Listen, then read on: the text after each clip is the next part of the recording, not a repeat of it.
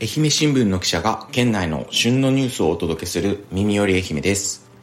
今日は2月15日木曜日です。八幡編集部の秋山優作がお伝えします。もう今週は急に暖かくなりました。なんかいつも通りの格好で昼間取材していたら日中は暑いぐらいで昨日なんかもうジャンバーが必要ないぐらいでした。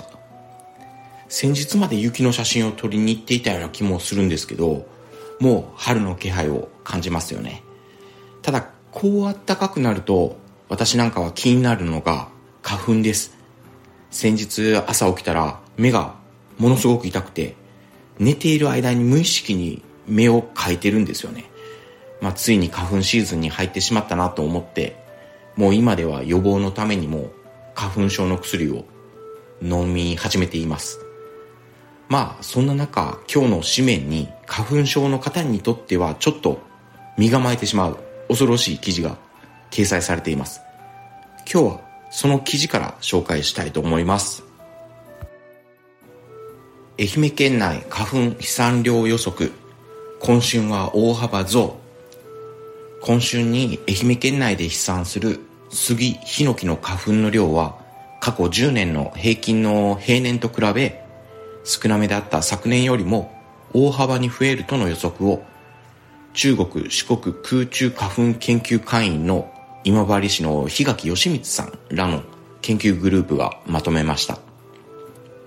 グループは毎年新居浜、今治、松山の3市の観測地点で飛散量を調査。予測は前年7月の平均最高気温や過去10年の飛散量などをもとに行っています。今春の1平方センチメートルあたりの花粉の予測飛散量は、新居浜、今治、松山の3市平均が12,321個で、前年比5.29倍。松山が9,516個で6.54倍。新居浜が19,458個で6.03倍。今治が7,990個で3.45倍となっています。この3市の平均が前年比5.29倍となっています。この研究員の檜垣さんによると、スギ花粉は2月8日から飛散を確認しており、3月中旬まで、ヒノキは3月中旬から5月上旬が飛散期間とみられます。目を覆うゴーグルやマスクを着用するなど、例年以上に対策を心がけてほしいとしています。ということで、杉は2月8日から飛散を確認しているそうです。私の体も今週の頭ぐらいから目が痒かったような気がします。最近はだいぶマスクなしの生活をしていましたが、またしっかり花粉対策のためにもマスクをしたいなと思いました。続いては私が働く八幡浜市でちょっと変わった中学生が将来を考える面白い取り組みがありました。そのニュースを紹介したいと思います。八幡浜市の中学生が愛媛大生や社会人らと地元の魅力や将来を考える語り場が2月13日と14日、八幡浜市内の3つの中学校でありました。中学2年生が人生の先輩から大学生活や進路選択の思い出を聞き、将来への夢を膨らませました。八幡浜市にある保内中学校では2月13日、2年生約100人が5人から8人のグループに分かれ、愛媛大生や愛媛大学の院生、あと地元出身の社会人ら、計15人の講師と約20分ずつ語り合いました。保内中学校出身で、実家がみかん農家の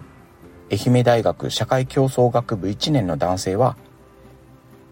松山市での大学生活を紹介しました。八幡浜って何もないと思うかもしれんけど、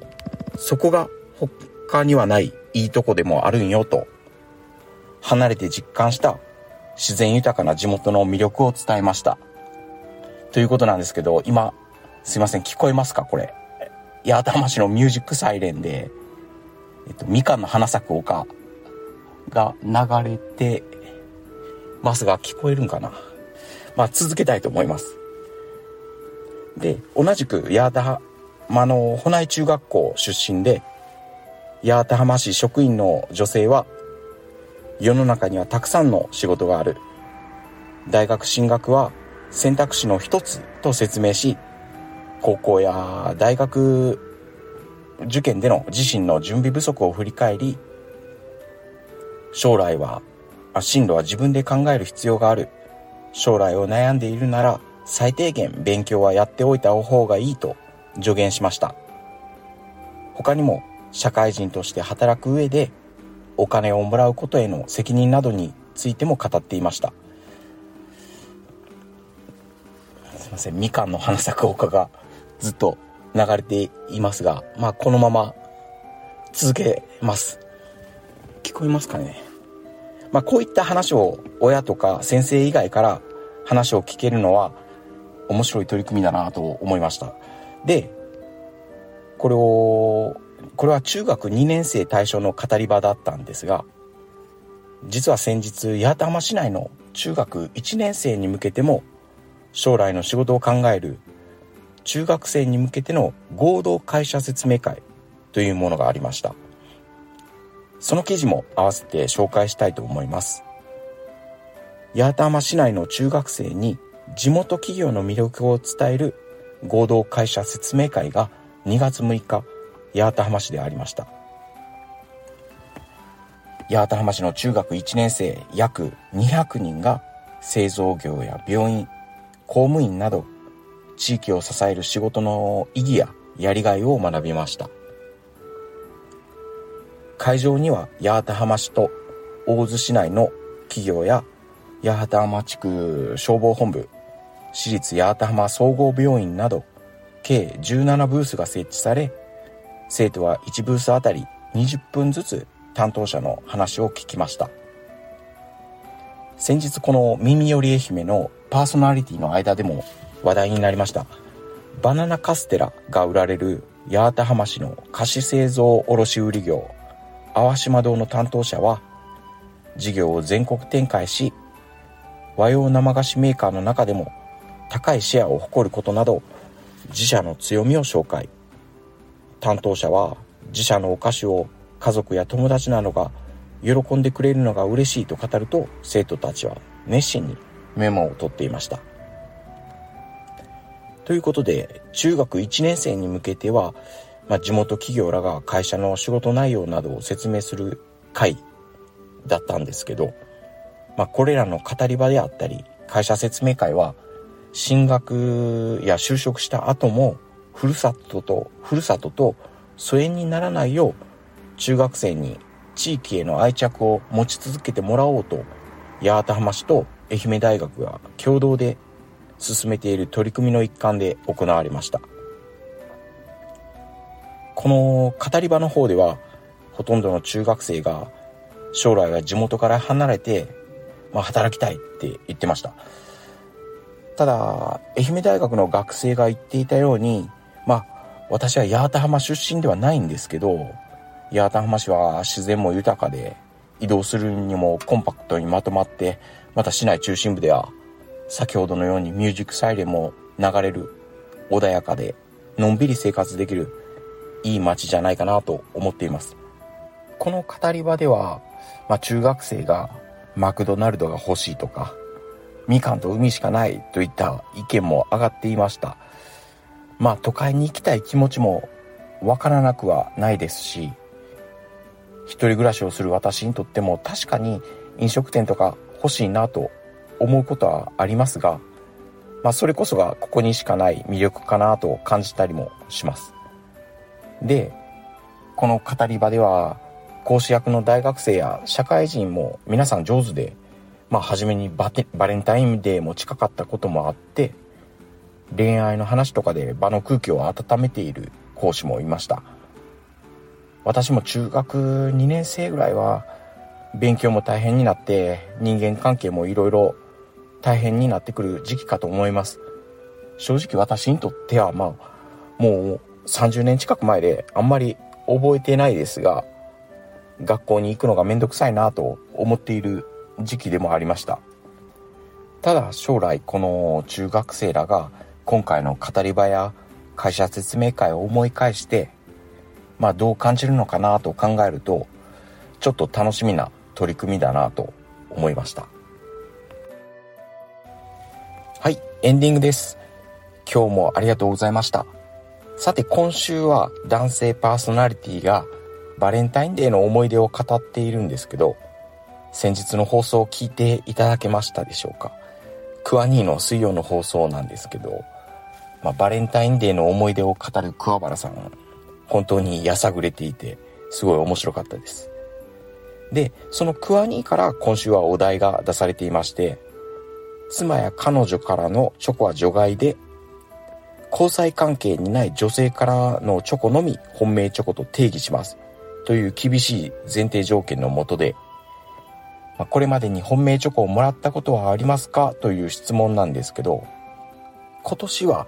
死者のジムの方から、まあ、ギリチョコをいただきました。みんなにあげていたのであれはギリチョコだと思います。ありがとうございます。で、まあ、正直に言うとおそらく本過去には本命チョコもらったことがあります。さすがにこれ本命ですかと、いちいち確認したわけではないんですが、まあ一番覚えているのは中学生時代かなと。放課後に給食センターの裏に呼び出されて、丁寧に紙袋に入れてくれたチョコをいただきました。でも当時はちょっと恥ずかしかったんですよね。女の子はすごい勇気がいっただろうなと思いますが、私はその紙袋を隠すように持ってバッグに押し込んでその後部活に何事もなかったかのように装っていきました。でも実はその様子を全部部活のみんなに見られていたんですよね、まあ、そのことを知らずに当時はもらってないと言い張って未だに当時の友達に会ったらチョコもらっとったくせにもらってないと白々しい顔をしていたとからかわれたりしますでもなかなか言えんなと思うんですけど、まあ当時の女の子には悪いことをしたかなと思ったりもしますけど、今となってはいい思い出です。だいたいこういうバレンタインとか、まあイベントみたいなのがちょっと苦手で、かよのヤクルこと薬師人さんみたいに、毎年めっちゃもらってきたわけではないですけど、義理チョコでも本命でももらったら本当に嬉しい。けど、どういう反応をして受け取ればいいか、まあどういう顔をして受け取ったらいいのか迷ってしまうこともあります。まあ、最近では友達同士で交換する友チョコとかもあるようですけど、お返しをする相場とかも気にしてしまったりして、まあ、もらうのは嬉しいのは、それはもう嬉しいんですけど、ちょっとめんどくさいなと思うこともあります。まあ、素直に喜んでスマートに受け取ってスマートにお返しができる。そんな大人になりたいなと思います、まあ、今日はこんな感じです。明日金曜日は本来なら新居浜編集部の石川美咲さんが担当するんですがちょっとお休みするようです。でもこの耳より愛媛にはこういう時放送の穴を開けてしまいそうなピンチの時に毎回頼りになる頼もしい方がいます。また、明日もモテエピソードいっぱい語ってくれそうだなと期待しています。ということで、また明日もぜひ楽しみに聞いてください。